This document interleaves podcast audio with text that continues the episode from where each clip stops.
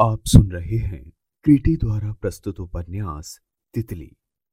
महान लेखक श्री जयशंकर प्रसाद द्वारा रचित तितली मानव मूल्यों की प्रतिष्ठा का उपन्यास है। इसमें तितली, शैला, माधुरी श्याम कुमारी राजकुमारी जैसे नारी चरित्र शक्ति अर्जित करके सामाजिक जीवन को बदलते हैं। तो सुनिए ये शानदार रचना मेरी, यानी सचिन शर्मा की आवाज़ में। खंड तीन, भाग पाँच। कच्ची सड़क के दोनों ओर कपड़े, बर्तन, बिसात खाना और मिठाइयों की छोटी बड़ी दुकानों से अलग चूने से पुती हुई पक्की दीवारों के भीतर बिहारी जी का मंदिर था। धामपुर का यही बाज़ार था। बाज़ार के बनियों की सेवा पूजा से मंदिर का राग भोग चलता ही था। परंतु अच्छी आय थी महंत जी को सूद से। छोटे बड़े किसानों की आवश्यकता जब तब उन्हें सताती, वो लोग अपने खेत बड़ी सुविधा के साथ यहाँ बंधक रख देते थे। महंत जी मंदिर से मिले हुए फूलों से भरे एक सुंदर बगीचे में रहते थे। रहने के लिए छोटा पर दृढ़ता से बना हुआ पक्का घर था। दालान में ऊँचे तकिए के सहारे महंत जी प्राय बैठकर भक्तों की भेंट और किसानों का सूद दोनों ही संभाव से ग्रहण करते। जब कोई किसान कुछ सूद छोड़ने के लिए प्रार्थना करता तो वो बड़ी गंभीरता से कहते, भाई, मेरा तो कुछ है नहीं। ये तो श्री बिहारी जी की विभूति है। उनका अंश लेने से क्या तुम्हारा भला होगा? भयभीत किसान बिहारी जी का पैसा कैसे दबा सकता था? इसी तरह कई छोटी मोटी आसपास की जमींदारी भी उनके हाथ आ गई थी। खेतों की तो गिनती ही ना थी। संध्या की आरती हो चुकी थी। घंटे की प्रतिध्वनि अभी दूर दूर के वायुमंडल में गूंज रही थी। महंत जी पूजा समाप्त करके अपनी गद्दी पर बैठे ही थे कि एक नौकर ने आकर कहा, ठाकुर साहब आए हैं? ठाकुर साहब? जैसे चौंक कर महंत ने कहा, हाँ महाराज, अभी वो कह ही रहा था कि ठाकुर साहब स्वयं आधम के। लंबे चौड़े शरीर पर खाकी की आधी कमीज और हाफ़ पैंट, पूरा मोजा और बूट और हाथ में हंटर। इस मूर्ति को देखते ही महंत जी विचलित हो उठे।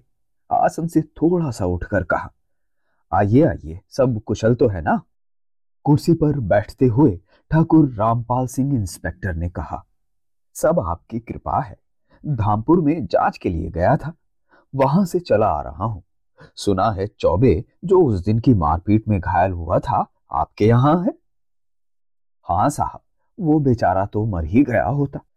अब तो उसके घाव अच्छे हो रहे हैं। मैंने उससे बहुत कहा कि शहर के अस्पताल में चला जा, पर वो कहता है कि नहीं, जो होना था, हो गया।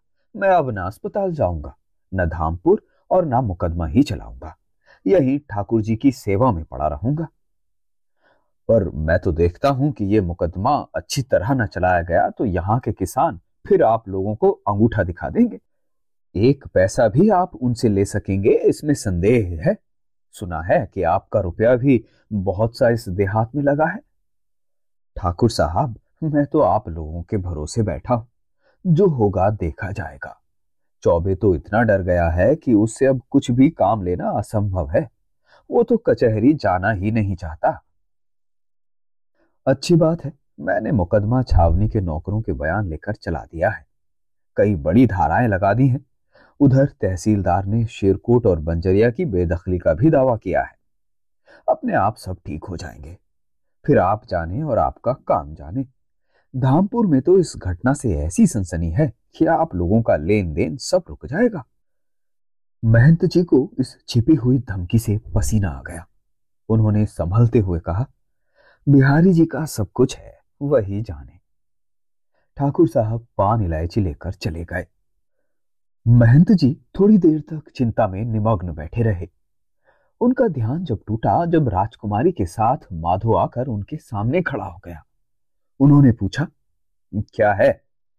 राजकुमारी ने घूंघट संभालते हुए कहा, हम लोगों को रुपए की आवश्यकता है। बंधक रखकर कुछ रुपया दीजिएगा? बड़ी विपत्ति में पड़ी हूँ। आप न सहायता करेंगे तो सब मारे जाएँगे। तुम कौन हो और क्या बंधक रखना चाहती हो? भाई, आजकल कौन रुपया देकर लड़ाई मोल लेगा? तब भी सुनो, शेरकोट को बंधक रखकर मेरे भाई मधुबन को कुछ रुपये दीजिए। तहसीलदार ने बड़ी धूमधाम से मुकदमा चलाया है। आप ना सहायता करेंगे तो मुकदमे की पैरवी ना हो सकेगी। सबके सब जेल चले जाएँगे। शेरकोट भला उसे कौन बंधक रखेगा? तुम लोगों के ऊपर तो बेदखली हो गई है। बंजरिया का भी वही हाल है। मैं उस पर रुपया नहीं दे सकता। मैं इस झंझट में नहीं पड़ूँगा। कहकर महंत जी ने माधु की ओर देखकर कहा, और तुम क्या कहते हो? रुपए दोगे कि नहीं? आज ही ना देने के लिए कहा था। महंत जी, आप हमारे माता पिता हैं। इस समय आप न उबारेंगे तो हमारा दस प्राणियों का परिवार नष्ट हो जाएगा। घर की स्त्रियाँ रात को साग घोट कर ले आती हैं। वही उबालकर नमक से खाकर सो रहती हैं। दूसरे, तीसरे दिन अन्न कभी कभी वो भी थोड़ा सा मुँह में चला जाता है। हम लोग तो चाकरी मजूरी भी नहीं कर सकते। मटर की फ़सल भी नष्ट हो गई। थोड़ी सी ऊख रही, उसे पेर कर सोचा था कि गुड़ बनाकर बेच लेंगे। तो आपको भी कुछ दे देंगे और कुछ बाल बच्चों के खाने के काम आएगा। फिर क्या हुआ? उसकी बिक्री भी चट कर गए। तुमको देना तो है नहीं, बात बनाने आए हो। महाराज, मनुआ गुलौर झोंक रहा था, जब उसने सुना कि जमींदार का तगादा आ गया है। वो लोग गुड़ उठाकर ले जा रहे हैं तो घबरा गया। जलता हुआ गुड़ उसके हाथ पर पड़ गया, फिर भी हत्यारों ने उसके पानी पीने के लिए एक भेली न छोड़ी। यही बाज़ार में खड़े खड़े बिकवाकर पाई पाई ले ली। पानी के दाम मेरा गुड़ चला गया। आप इस समय दस रुपए से सहायता न करेंगे तो सब मर जाएँगे। बिहारी जी आपको भाग यहाँ से। चला है मुझको आशीर्वाद देने, पाची कहीं का। देना ना लेना झूठ मूठ ढंग साधने आया है। पुजारी, कोई यहाँ है नहीं क्या? कहकर महंत जी चिल्ला उठे। भूखा और दरिद्र माधो सन्न रह गया। महंत जी फिर बड़बड़ाने लगे। इनके बाप ने यहाँ पर जमा कर दिया है, बिहारी जी के पुछल्ले।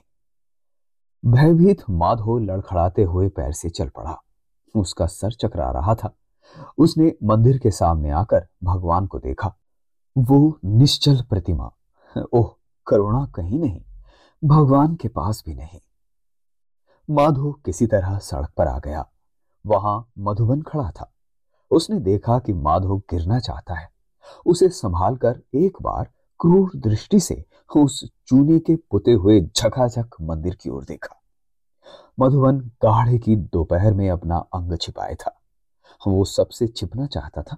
उसने धीरे से माधव को मिठाई की दुकान दिखाकर कुछ पैसे दिए और कहा, वहीं पर जल पीकर तुम बैठो।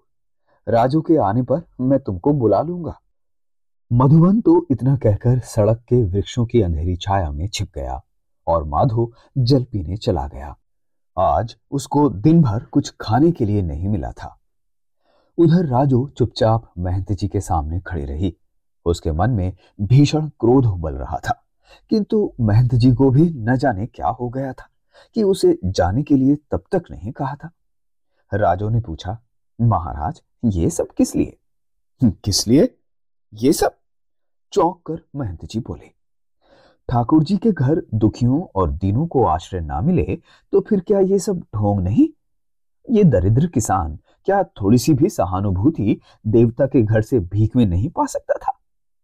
हम लोग गृहस्थ हैं, अपने दिन रात के लिए जुटाकर रखे तो ठीक भी है। अनेक पाप, अपराध छल छंद करके जो कुछ पेट काट कर देवता के लिए दिया जाता है, क्या वो भी ऐसे ही कामों के लिए है? मन में दया नहीं, सूखा सा राजकुमारी, तुम्हारा ही नाम है ना? मैं सुन चुका हूँ कि तुम कैसी माया जानती हो। अभी तुम्हारे ही लिए वो चोबे बेचारा पिट गया है। उसको मैं न रखता तो वो मर जाता। क्या ये दया नहीं है? तुमको भी। यहाँ रहो तो सब कुछ मिल सकता है। ठाकुर जी का प्रसाद खाओ, मौज से पड़ी रह सकती हो। सूखा रूखा नहीं। फिर कुछ रुक कर महंत ने एक निर्लज संकेत किया। राजकुमारी उसे जहर के घूंट की तरह पी गई। उसने कहा तो क्या चौबे यही है? हाँ यही तो है। उसकी ये दशा तुम्ही ने की है। भला उस पर तुमको कुछ दया नहीं आई? दूसरे की दया सब खोजते हैं। और स्वयं करनी पड़े तो कान पर हाथ रख लेते हैं। थानेदार उसको खोजते हुए भी आए थे। गवाही देने के लिए कहते थे। राजकुमारी मन ही मन काँप उठी। उसने एक बार उस बीती हुई घटना का स्मरण करके अपने को संपूर्ण अपराधिनी बना लिया। क्षण भर में उसके सामने भविष्य का भीषण चित्र खिंच गया, परंतु उसके पास कोई उपाय न था। इस समय उसको चाहिए रुपया, जिससे मधुबन के ऊपर आई हुई विपत्ति टले। मधुबन छिपा फिर रहा था, पुलिस उसको खोज रही थी। रुपया ही एक अमोघ अस्त्र था जिससे उसकी रक्षा हो सकती थी। उसका गौरव और अभिमान मानसिक भावना और वासना के एक ही झटके में कितना जर्जर हो गया था। वही राजकुमारी, आज वो क्या हो रही है? और चौबे जी, कहाँ से ये दुष्ट ग्रह के समान उसके सीधे साधे जीवन में आ गया? अब वो भी अपना हाथ दिखाए तो कितनी आपत्ति बढ़ेगी। सोचते सोचते वो शिथिल हो गई। महंत, चुपचाप, चतुर शिकारी की तरह उसकी मुखाकृति की ओर देख रहा था। इधर राजकुमारी के मन में दूसरा झोंका आया। कलंक। स्त्री के लिए भयानक समस्या। मैं ही तो इस कांड की जड़ हूँ। उसने अपना मलिन और दयनीय चित्र अपने सामने देखा। आज वो उबर नहीं सकती थी। वो मुँह खोलकर किसी से कुछ कहने जाती है तो शक्तिशाली समर्थ पापी अपनी करनी पर हंसकर पर्दा डालता हुआ उसी के प्रवाद मूलक कलंक का घूंघट धीरे से उघाड़ देता है और वो आँखों से आँसू बहाती हुई बैठ गई। उसकी इच्छा हुई कि जैसे हो, जो कुछ भी करना पड़े, मधुबन को इस बार बचा लेती। शैला के पास रुपया नहीं है और वो मधुबन की सहायता करेगी ही क्यों? मधुबन कहता था कि उसने जाते जाते लड़ाई झगड़ा करने के लिए मना किया था। अब वो लज्जा से अपनी बातें कहना भी नहीं चाहता। मेरा प्रसंग वो कैसे कह सकता था? इसीलिए शैला की सहायता से भी वंचित। अब आगा मधुबन। राजकुमारी ने गिड़गिड़ाकर कहा, सचमुच मेरा ही सब अपराध है। मैं मर क्यों ना गई? पर अब तो लज्जा आपके हाथ है। दुहाई है। मैं सौगंध खाती हूँ। आपका सब रुपया चुका दूँगी। मेरी हड्डी हड्डी से अपनी पाई पाई ले लीजिएगा। मधुबन ने कहा है कि वो पहले वाला एक सौ का दस्तावेज़ और ये पाँच सौ, ये सब मिलाकर सूद समेत लिखा लीजिए। और जमानत में क्या देती हो? कहकर महंत फिर मुस्कुराया। राजकुमारी ने निराश होकर चारों ओर देखा। उस एकांत स्थान में सन्नाटा था। महंत के नौकर चाकर खाने पीने में लगे थे। वहाँ किसी को अपना परिचित न देखकर वो सिर झुकाकर बोली, क्या शेरकोट से काम न चल जाएगा? नहीं जी। कह तो चुका, वो आज नहीं तो कल तुम लोगों के हाथ से निकला ही हुआ है। फिर तुम तो अभी कह रही थी कि मेरी हड्डी से चुका लेना। क्यों? वो बात सच है? अपनी आवश्यकता से पीड़ित प्राणी कितनी ही नारकीय यंत्रणाएँ सहता है। उसकी सब चीज़ों का सौदा मोल तोल कर लेने में किसी को रुकावट नहीं। इस पर वो स्त्री, जिसके संबंध में किसी तरह का कलंक फैल चुका हो, उसको मधुबन मना कर रहा था। कि वहाँ तुम मत जाओ, मैं ही बात कर लूँगा। किंतु राजू का सहज तेज गया तो नहीं था। वो आज अपनी मूर्खता से एक नई विपत्ति खड़ी कर रही है। इसका उसको अनुमान भी नहीं हुआ था। वो क्या जानती थी कि यहाँ चौबे भी मर रहा है? भय और लज्जा, निराशा और क्रोध से वो अधीर होकर रोने लगी। उसकी आँखों से आँसू गिर रहे थे। घबराहट से उसका बुरा हाल था। बाहर मधुबन क्या सोचता होगा? महंत ने देखा कि ठीक अवसर है, उसने कोमल स्वर में कहा। तो राजकुमारी, तुमको चिंता करने की क्या आवश्यकता? शेरकोट ना सही, बिहारी जी का मंदिर तो कहीं गया नहीं, यही रहो ना, ठाकुर जी की सेवा में पड़ी रहोगी। और मैं तो तुमसे बाहर नहीं, घबराती क्यों हो? महंत समीप आ गया था। राजकुमारी का हाथ पकड़ने ही वाला था कि वो चौंक कर खड़ी हो गई। स्त्री की छलना ने उसको उत्साहित किया। उसने कहा, दूर ही रहिए ना, यहाँ क्यों? कामुक महंत के लिए यह दूसरा आमंत्रण था। उसने साहस करके राजो का हाथ पकड़ लिया। मंदिर से सटा हुआ वो बाग एकांत था। राजकुमारी चिल्लाती, पर वहाँ सहायता के लिए कोई ना आता। उसने शांत होकर कहा, मैं फिर आ जाऊँगी। आज मुझे जाने दीजिए। आज मुझे रुपयों का प्रबंध करना है। सब हो जाएगा। पहले तुम मेरी बात तो सुनो। कहकर वो और भी पाशव भीषणता से उस पर आक्रमण कर बैठा। राजकुमारी अब न रुकी। उसका छल उसी के लिए घातक हो रहा था। वो पागल की तरह चिल्लाई। दीवार के बाहर ही इमली की छाया में मधुबन खड़ा था। पाँच हाथ की दीवार लांघते उसे कितना विलंब लगता। वो महंत की खोपड़ी पर यमदूत सा आ पहुँचा। उसके शरीर का, असुरों का सा संपूर्ण बल उन्मत्त हो उठा। दोनों हाथों से महंत का गला पकड़कर दबाने लगा। वो झटपटाकर भी कुछ बोल नहीं सकता था और भी बल से दबाया। धीरे धीरे महंत का विलास, जर्जर शरीर निश्चेष्ट होकर ढीला पड़ गया।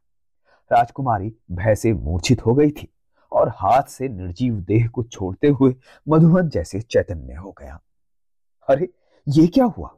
हत्या? मधुबन को जैसे विश्वास ही नहीं हुआ।